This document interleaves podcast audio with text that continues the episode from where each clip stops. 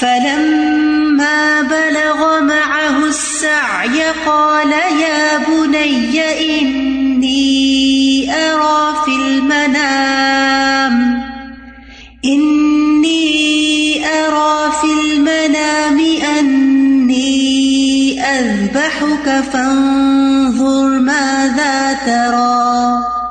قال يا أبت افعل ما تؤمر.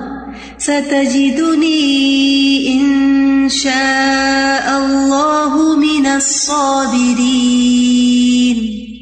پھر جب وہ اس کے ساتھ دوڑ دھوپ کی عمر کو پہنچا، کہا، اے میرے بیٹے، بے شک میں نے خواب میں دیکھا ہے کہ میں تجھے ذبح کر رہا ہوں۔ پھر بتاؤ، تمہاری کیا رائے ہے؟ اس نے کہا، اے میرے ابا جان، جو آپ کو حکم دیا گیا ہے، کر ڈالیے۔ ان شاء اللہ آپ ضرور مجھے صبر کرنے والوں میں سے پائیں گے۔ یعنی جب ان کا بیٹا، یہی بیٹا جس کے لیے دعا کی تھی، اسماعیل علیہ السلام، ان کے ساتھ دوڑ دھوپ کی عمر کو پہنچ گئے یعنی اس قابل ہو گئے کہ باپ کا ہاتھ بٹا سکیں۔ تو اللہ سبحان و تعالی کی طرف سے ابراہیم علیہ السلام کو ایک نیا امتحان پیش آ گیا۔ اور وہ کیا تھا؟ کہ انہوں نے خواب میں دیکھا کہ وہ بیٹا، جسے انہوں نے بڑی دعاؤں اور انتظار اور آرزو کے بعد بڑھاپے میں پایا تھا اللہ سبحان و تعالیٰ حکم دے رہے ہیں کہ اس کو ذبح کر دیا جائے۔ اور کہتے ہیں یہ خواب ایک دفعہ نہیں، کئی دفعہ آئی ان کو۔ اور ویسے بھی آپ جانتے ہیں کہ نبی کا خواب وہی ہوتا ہے۔ امبیا کو خواب میں بھی جو چیز دکھائی جاتی ہے، وہ ایک طرح سے شریعت بن جاتی ہے۔ تو اس لیے جو ہی انہوں نے خواب دیکھا، تو انہوں نے اسے اللہ کا حکم سمجھا۔ اور بغیر کسی تردد کے اس پر عمل کرنے کا ارادہ کر لیا۔ اور بیٹے سے مشورہ کیا، بات چیت کی۔ کیا پیارے بیٹے، میں نے خواب میں دیکھا ہے کہ میں تجھے ذبح کر رہا ہوں، اور تم بتاؤ تمہارا کیا خیال ہے؟ یہ نہیں کہا کہ بیٹے، میں نے خواب میں دیکھا ہے کہ میں تمہیں ذبح کر رہا ہوں، اب تیار ہو جاؤ۔ اب بس کسی وقت بھی تم ذبح ہو سکتے۔ ایسا کچھ بھی نہیں کہا۔ بیٹا تم کیا چاہتے ہو؟ تم کیا کہتے ہو؟ تمہاری کیا رائے ہے؟ اور جو اللہ تعالیٰ نے خوشخبری تھی نا حلیم بچے کی، وہ اب ثبوت دے رہے ہیں۔ آپ اگر اپنے بچوں کو کوئی ایسی خبر سناتے ہیں جو ان کے لیے یعنی ایک مشکل پیدا کرنے والی ہو، تو ریئیکشن کیا ہوتا ہے؟ کتنے ہی انسیڈینٹ ایسے آپ سنتے ہوں گے کہ جس میں بچے بری طرح ریئیکٹ کر جاتے ہیں بازو کا گھر چھوڑ جاتے ہیں بازو کا موڈ آف کر لیتے ہیں بازو کا بات بات پہ جگڑنے لگتے ہیں، زندگی حرام کر دیتے ہیں۔ کتنی مائیں باپ ایسے ہیں جو اولاد کے ہاتھوں ذلیل ہو چکے ان کی فرمائشیں، ان کی خواہشیں، ان کے طریقے۔ اور یہاں پر واقعی وہ حلیم تھے۔ انہوں نے کہا، آپ مطمئن رہے آپ مجھے ثابت قدم پائیں گے۔ فلم بلغ معه بلغ معه۔ بلغ میں اشارہ ہے اسماعیل علیہ السلام کی طرف اور ہو کی ضمیر ابراہیم علیہ السلام کی طرف جا رہی ہے۔ یعنی جب اسماعیل ابراہیم علیہ السلام کے ساتھ ہو لیے سایہ کا مطلب ہے دوڑ دھوپ کرنا، بھاگ دوڑ کرنے کے یعنی چلنے پھرنے کے قابل ہو گئے۔ کام کاج کرنے کے قابل ہو گئے۔ بلوغت کو پہنچ گئے۔ علماء کہتے کہ تقریباً تیرہ سال کی عمر تھی۔ ابن عباس اور قطع کہتے ہیں اس کا معنی ہے جب وہ پہاڑ کی طرف ابراہیم علیہ السلام کے ساتھ چلنے کے قابل ہو گئے۔ پہاڑ کی بات ہے نا، وہ کاٹ کے جبل کعبہ کو بنایا گیا تھا۔ یعنی ان کے ساتھ ان کے کاموں میں شریک ہو گئے۔ مجاہد ابن عباس سے روایت کرتے ہیں جب وہ جوان ہو گئے، یہاں تک کہ ان کی دوڑ دھوپ ابراہیم علیہ السلام کی دوڑ دھوپ کے برابر ہو گئی۔ دونوں ایک جیسا کام کرنے لگے۔ یعنی جب اس قابل ہو گئے کہ وہ ان کے ساتھ مدد کر سکے ان کے کاموں میں۔ کل بھی کہتے ہیں، اس قابل ہو گئے کہ وہ اللہ تعالی کی رضا کے لیے عمل کر سکیں۔ ایک اور قول ہے، حسن اور مقاتل کا۔ وہ کہتے ہیں کہ وہ باپ کے ساتھ اللہ تعالی کی عبادت کرنے لگے۔ یہ وہ ایج ہے جس میں والدین اپنے بچوں کو پھر اپنے ساتھ رکھتے ہیں اور ساتھ رکھ کے ان کو کام سکھاتے ہیں، جو بھی وہ کرتے ہیں، چاہے عبادت ہو اور دین دنیا کے کام ہو۔ اور اس میں اگرچہ ابراہیم علیہ السلام کبھی کبھار آتے تھے مکہ، اسماعیل علیہ السلام تو مکہ میں تھے نا، لیکن آ کے خبر گیری برابر کرتے تھے کہ کہاں ہے کیا کر رہے ہیں، کیا حالات ہیں۔ تو جب آتے ہوں گے، اب یہ تو exactly ہمیں نہیں پتا کتنے دن کے لیے آتے تھے، مہینے کے لیے آتے تھے یا چند ہفتوں کے لیے آتے تھے یا چند گھنٹوں کے لیے آتے تھے، جب بھی آتے تھے۔ اور یہ بھی کہیں پڑھا تھا میں نے کہ وہ براق پہ آتے تھے، اس لیے ان کو آنے اور جانے میں دیر نہیں لگتی تھی۔ تو وہ آیا کرتے تھے، خبر رکھتے تھے۔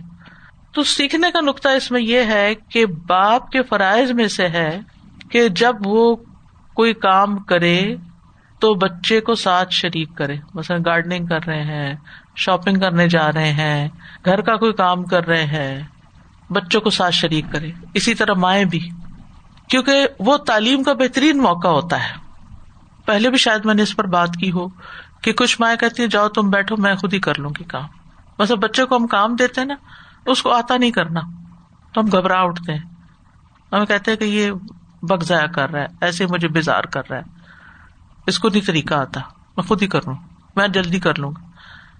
بڑا اچھا آپ نے اپنی زندگی تو آرام میں کر لی، لیکن بچے کو ساری زندگی کے لیے اپاہج بنا دیا۔ وہ کسی کام کے قابل نہیں۔ اس کو کچھ کرنا نہیں آتا۔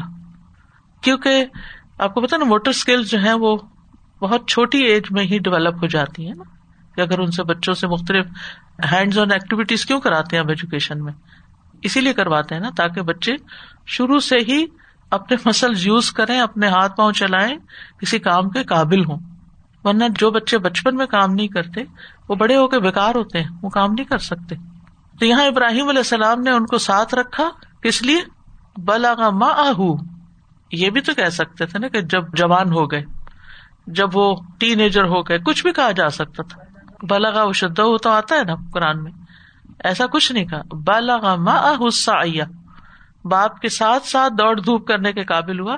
گو ہے یہ ایک ایج ہے جس میں باپ کو بیٹوں کو ساتھ رکھنا ہے اور ماں کو بیٹیوں کو ساتھ رکھ کر کام سکھانا ہے۔ تربیت کرنی ہے۔ انہیں اگلی زندگی کے لیے تیار کرنا ہے۔ یہ اپنے ہی بچوں کے ساتھ محبت اور ان کے لیے ہمدردی ہے سب سے بڑی کہ انہیں بےکار نہ کرے پیرنٹ سے بڑھ کر بچوں کے لیے صحبت سالے کیا ہو سکتی ہے؟ اس سے علماء یہ کہتے ہیں کہ ابراہیم علیہ السلام ان کو اپنے ساتھ رکھتے تھے یعنی وہ باپ کے ساتھ ساتھ چلتے تھے۔ نہ وہ اتنے چھوٹے تھے کہ وہ ساتھ نہ چل سکے، کیونکہ بہت چھوٹے بھی بچے ہو تو باپ کو تنگ کرتے ہیں نا۔ اور اتنے بڑے بھی نہیں تھے کہ انڈیپینڈنٹلی کچھ کرے۔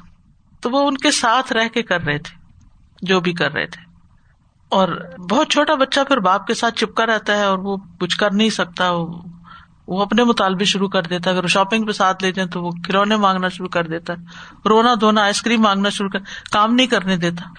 اور جب بڑے ہو جاتے ہیں تو ان کو اپنے طریقے پہ کام کرنے ہوتے ہیں۔ تو ویسے ہی آزاد چھوڑ دینا چاہیے۔ تو بہرحال انہوں نے ان کو اپنے ساتھ رکھا۔ جیسے کہ ہم جانتے ہیں اسماعیل علیہ السلام کے بارے میں کہ اسماعیل علیہ السلام حضرت حاجر کے وطن سے پیدا ہوئے تھے۔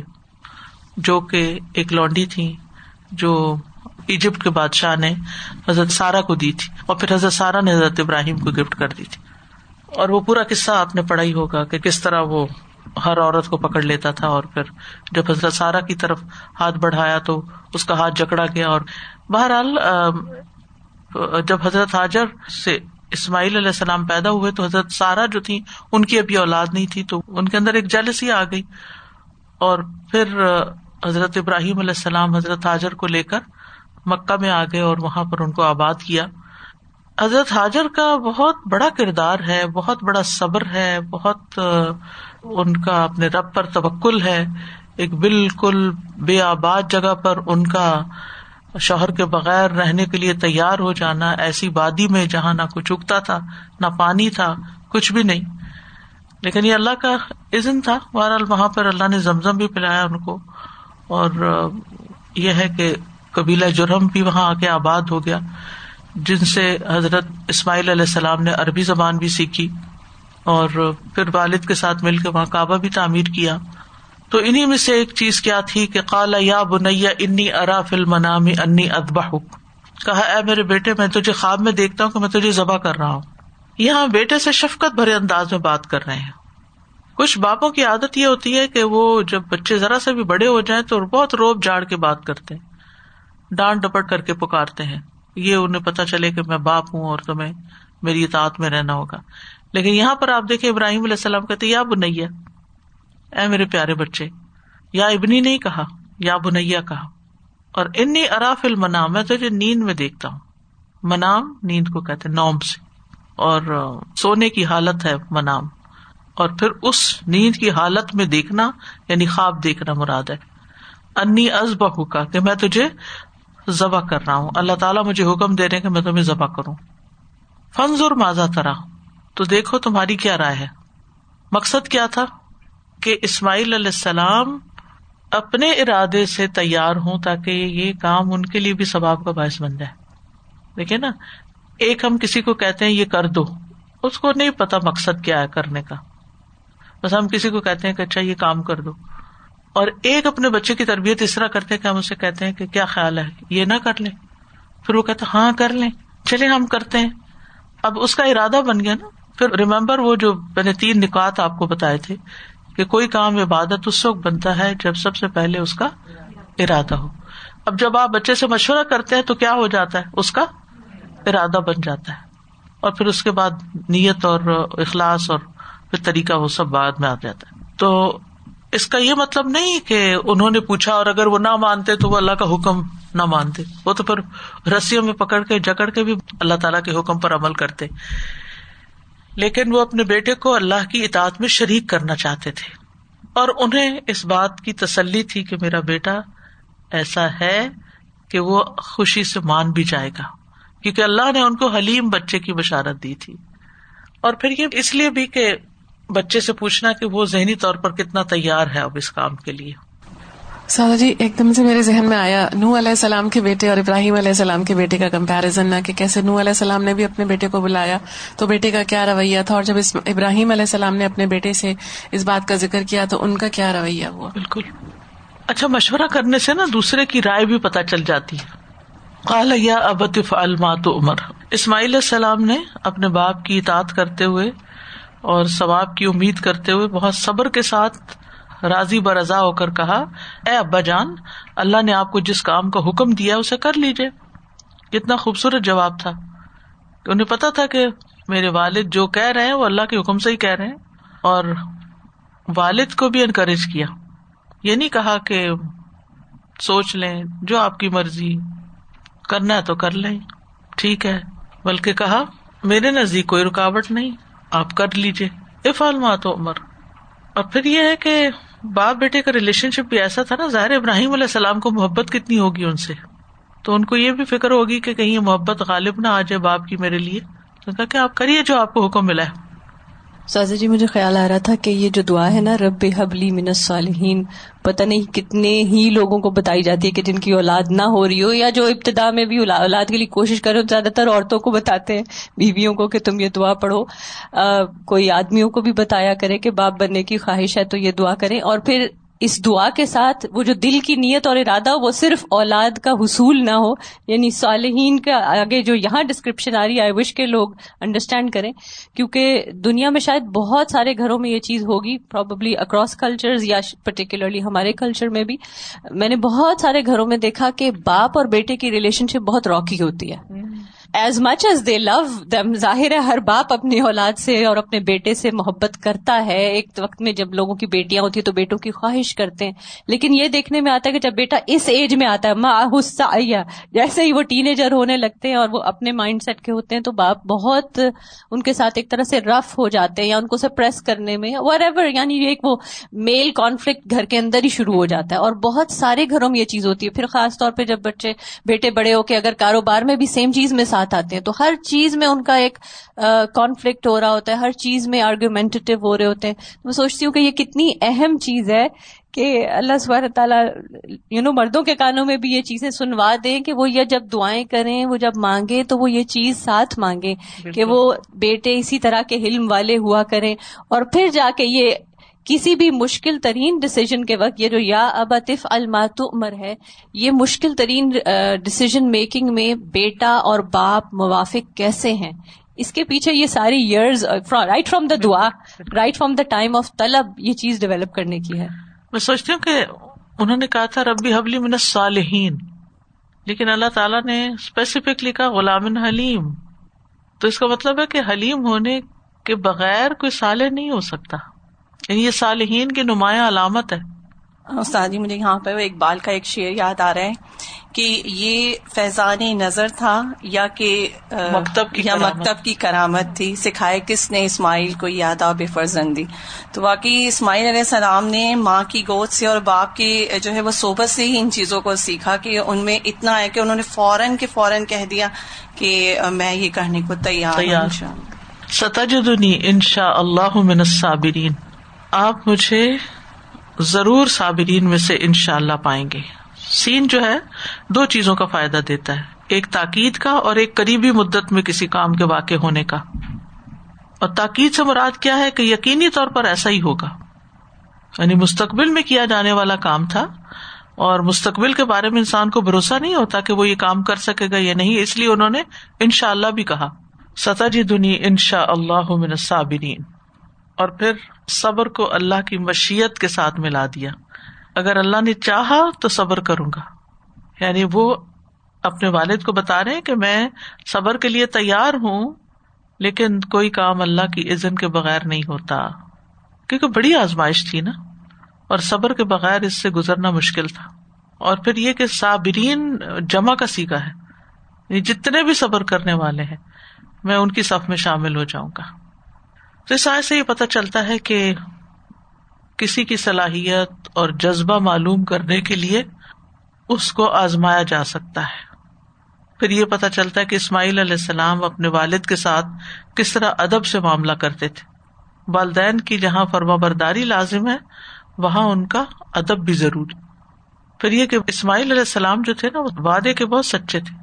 ایک اور جگہ پر آتا ہے نا بسکر فل کتاب اسماعیل ان کا نا ساد قلبات کتاب میں اسماعیل کا ذکر کیجیے بے شک وہ وعدے کے بہت سچے تھے۔ اور انہوں نے اپنے والد سے جو وعدہ کیا ستجد ان شاء اللہ من صابرین وہ واقعی پورا کر دکھایا۔ اور واقعی وہ صابرین میں سے تھے۔ صورت المبیا میں آتا وہ اسماعیل و ادریس و ذلکفل کل من صابرین یہ سب صابرین میں سے تھے۔ اللہ تعالیٰ نے اس کی گواہی دی ہے۔ یہاں اسحاق علیہ السلام کا ذکر نہیں کیا۔ تو اس سے کیا پتا چلتا ہے کہ یہ زبی کون تھے؟ اسماعیل علیہ السلام۔ ایسا صبر کیا کہ جس کی وجہ سے اللہ تعالیٰ نے خاص ان کی تعریف کی۔ وعدے کے سچے حلیم صابر یہ ہے صالحین کی علامات۔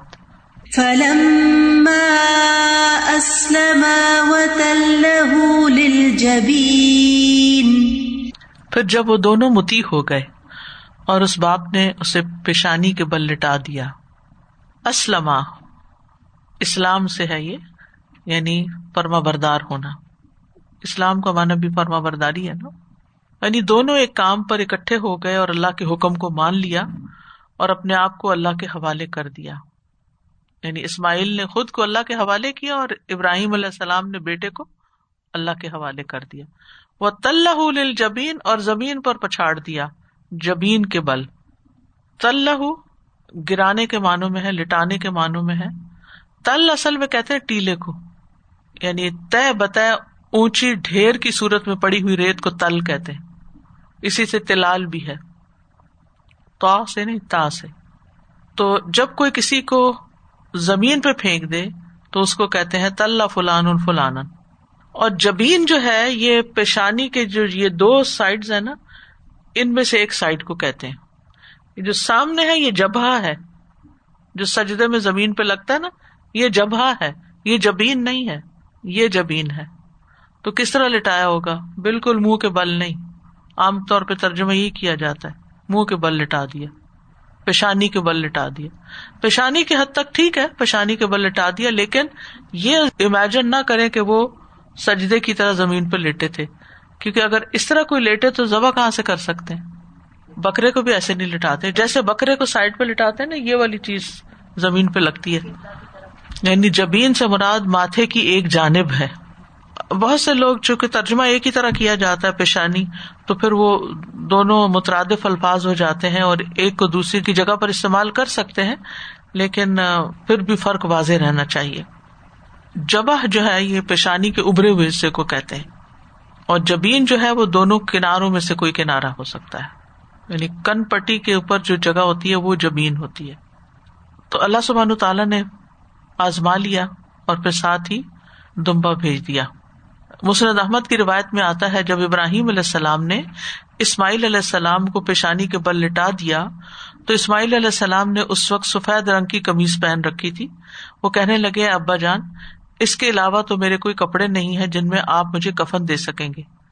اس لیے آپ انہیں کپڑوں کو میرے جسم سے اتار لیں تاکہ آپ بعد میں مجھے اس کا کفن دے دیں۔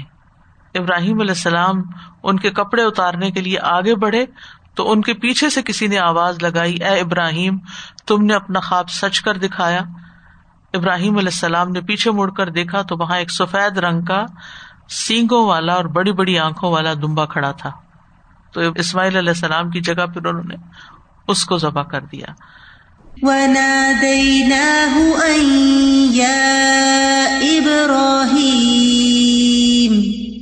قد صدقت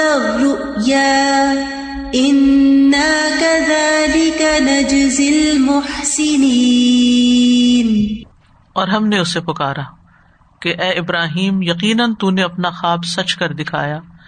بے شک ہم نیکی کرنے والوں کو اسی طرح بدلا دیا کرتے ہیں۔ ابراہیم علیہ السلام اپنی آزمائش میں پورے اترے۔ خواب بھی سچا ہو گیا، حالانکہ انہوں نے بیٹا ذبح نہیں کیا تھا۔ لیکن اللہ تعالیٰ نے فرمایا تو انہیں اپنا خواب سچا کر دکھایا۔ یعنی آخری حد تک سارے کام کر لیے۔ یعنی انہوں نے جیسا خواب دیکھا ویسے ہی اس کو پورا کرنے کے لیے اپنی پوری طاقت صرف کر دی۔ ہر چیز کی تیاری ہو گئی، بس آخری مرحلہ تھا۔ انا کا دال کا نزل محسنین بے شک ہم محسنین کو ایسی ہی جزا دیتے ہیں۔ یعنی جیسے ابراہیم علیہ السلام کو بدلا دیا کہ آزمائش جو ہے وہ خوبصورت موڑ پہ ختم ہوئی۔ بظاہر مشکل تھی، لیکن اینڈ میں نہ صرف یہ کہ وہ دمبا ذبح کیا، بلکہ اس کے بعد وہ سنت وہاں سے چل پڑی مسلمانوں کے لیے قربانیاں کرنے کی۔ اور پھر یہ کہ بیٹا بھی بچا لیا گیا۔ یہ بھی بہترین بدلا ہے۔ بعض اوقات ایسا ہوتا ہے نا کہ ہمیں اللہ کی خاطر کوئی چیز دینی پڑتی ہے، چاہے مال ہو اولاد ہو، وقت ہو، کسی کو معاف کرنا ہو، کئی چیزیں ہوتی ہیں۔ اس وقت وہ دینا یا نکالنا بڑا مشکل لگ رہا ہوتا ہے۔ لیکن کئی دفعہ ایسے بھی ہوتا ہے نا کہ آپ اللہ کی خاطر وہ کر گزرتے ہیں جو آپ نے کرنا ہے۔ دے دیتے ہیں، معاف کر دیتے ہیں یا اپنا مال خرچ کر دیتے ہیں، یا جو بھی کرنا ہے آپ نے کر لیتے ہیں۔ اور پھر آپ دیکھتے ہیں کہ یا وہی چیز لوٹ آتی ہے یا اس سے بڑی۔ یعنی اللہ سبحان تعالی کسی کا احسان رکھتا نہیں۔ بلکہ جو محسن ہوتے ہیں ان کو اس سے بڑھ کر عطا کرتا ہے۔ اس بات کا یقین ہونا چاہیے کہ جو اللہ کی خاطر کچھ قربان کرتا ہے، وہ کچھ بھی نہیں کھوتا۔ اللہ سبحان تعالیٰ اس کا بہترین بدلا اس کو دنیا میں بھی عطا کرتے ہیں۔ سادہ، میں سوچ رہی تھی کہ ابراہیم علیہ السلام جب لے کر جا رہے ہوں گے اپنے بیٹے کو وہاں، تو اس وقت ان کے کیا جذبات رہے ہوں گے؟ ان کے ذہن میں صرف بس اللہ کا حکم ماننا ہے یہی سوچ غالب رہی ہوگی ہر چیز کے اوپر۔ لیکن جب انہوں نے اس دمبے کو قربان کیا تو خوشی کا کیا عالم ہوگا؟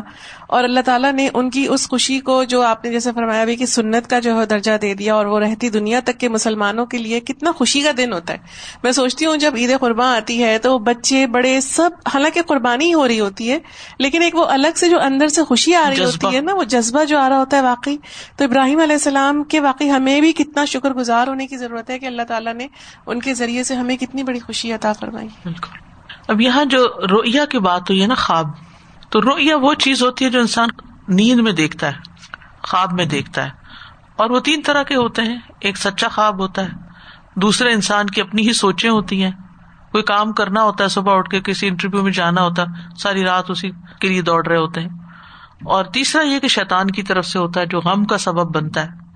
تو جب انسان خواب دیکھے اور ناپسندیدہ ہو، تو اس کے لیے کچھ کام کرے۔ سب سے پہلی بات یہ کہ اللہ کی پناہ طلب کرے۔ کلمات اللہ غضب ہی و عقاب ہی شر عبادی پھر اس کے بعد یہ ہے کہ اپنے بائیں طرف تھتکار دے، تھو تھو تھو کر دے۔ پھر یہ کہ اپنی سائڈ بدل لے۔ پھر اٹھ کے اگر بہت زیادہ پریشان کن خواب ہے تو اٹھ کے نماز پڑھ لے۔ اور پانچویں چیز یہ کہ کسی کو ذکر نہ کرے۔ تو پانچ چیزیں کرنی ہوتی ہیں برا خواب آنے پر۔ عام طور پر لوگوں کو پتا نہیں ہوتا۔ تو پھر وہ بہت سی غلطیاں کر چکے ہوتے ہیں۔ پہلی چیز تابوز دوسری چیز، بائیں طرف تھتکارنا۔ تیسری چیز سائڈ بدل لینا۔ چوتھی چیز، نماز۔ پانچویں چیز، کسی سے ذکر نہیں کرنا۔ اور اگر اچھی خواب دیکھے تو اللہ کا شکر ادا کرے اور جس کو وہ پسند کرتا ہے صرف اس سے ذکر کرے ورنہ نہیں، کیونکہ لوگ حسد کرتے تو کسی سے بھی ذکر نہ کرے تو بھی ٹھیک ہے، لیکن اگر کرے تو اپنے پسندیدہ شخص سے کرے جو اس کی خوشی پہ خوش ہوتا ہو۔ اور نیک خواب اللہ کی طرف سے ہوتا ہے برے خواب شیطان کی طرف سے ہوتے ہیں۔ کیونکہ پورا ہونے کی دعا بھی کرتے ہیں اور ویسے بھی نبوت کے چھیالیسویں حصے میں وہ پورا ہو بھی جاتا ہے۔ تو اچھا خواب آئے تو اللہ کا شکر ادا کرے اور خوش بھی ہو نبی صلی اللہ علیہ وسلم نے فرمایا، جب تم میں سے کوئی شخص ایسا خواب دیکھے جسے وہ پسند کرتا ہے تو وہ اللہ کی طرف سے لہٰذا اس پر اللہ کا شکر ادا کرے اور اس کو بیان بھی کرے۔ لیکن ہر ایک سے نہیں۔ ریکمنڈیشن یہ کہ بیان کر دے۔ وہ اما بنیامت ربی کا فحدث۔ لیکن ہر ایک سے نہیں۔ لا تخصص رؤیا کا اللہ اخبت فیقید اللہ کا قیدا بھائیوں کو نہیں بتانا۔ ورنہ حضرت یعقوب علیہ السلام نے حضرت یوسف سے کہا تھا نا، بھائیوں کو نہیں بتانا ورنہ تمہارے خلاف چال چلیں گے۔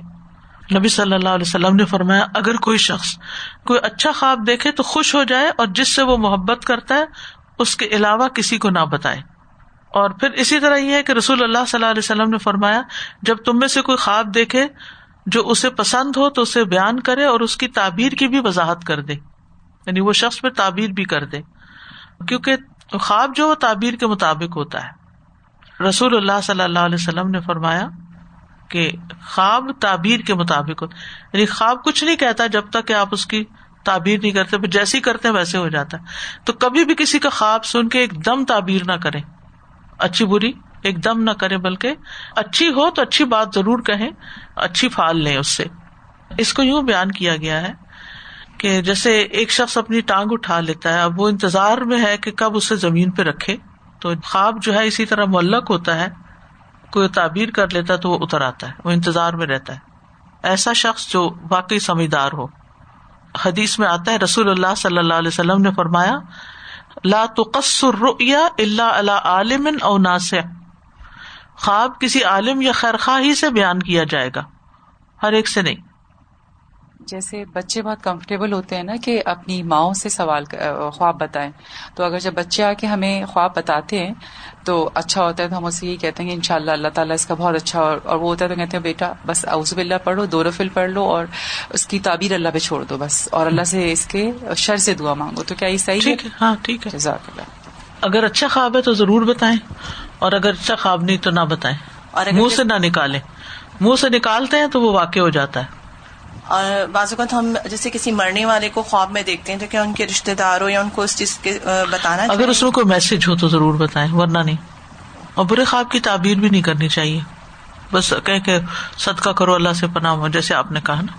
یعنی اگر کوئی آپ کے پاس آ کے کہے کہ میں نے ایک بڑا خراب خواب دیکھا ہے برا خواب دیکھا ہے تو آپ کیا کریں گے؟ اس کو بیان نہ کرو۔ پہلی بات یہ کریں گے پھر پھر اس کو یہ آپ کہیں گے کہ آپ یہ اور یہ کام کر لیں صدقہ کر لیں۔ یا آپ اللہ سے دعا کر لیں، تعبیر نہ کریں اور اسے تسلی دیں کہ نہیں، کچھ نہیں ہوتا۔ نبی صلی اللہ علیہ وسلم نے فرمایا، لیکن اگر وہ کہے کہ آپ مجھے ضرور اس کی تعبیر بتائیں، تو آپ کہیں کہ نہ، میں اس کی تعبیر کر سکتا ہوں، نہ ہی میرے علاوہ کوئی اس کی تعبیر کر سکتا ہے۔ تعبیر نہ کرے تو اگر وہ اصرار کرے، تو پھر کیا کریں؟ آپ یہ کہیں کہ نبی صلی اللہ علیہ وسلم کا یہی حکم ہے، تو ہم تعبیر نہیں کریں گے۔ یعنی آپ سمجھو کہ کچھ بھی نہیں ہے یہ۔ تعبیر کا مطلب یہ ہوتا ہے کہ اس کو انٹرپریٹ اس طرح کرنا کہ یہ جو تم نے دیکھا وہ سانپ تمہاری طرف آ رہا ہے تو یہ تمہاری موت ہے، مثلاً۔ جیسے اگر کوئی کہنا میں نے خواب میں دیکھا ہے کہ ایک سانپ میری طرف آ رہا ہے۔ من تو کوئی مطلب نکال لینا۔ دینا باخر داوانا الحمد للہ رب العالمین۔ سبحان اللہ و بحمد کا اشد اللہ اللہ اللہ انت استخر کا و اطوب السلام علیکم و رحمۃ اللہ وبرکاتہ۔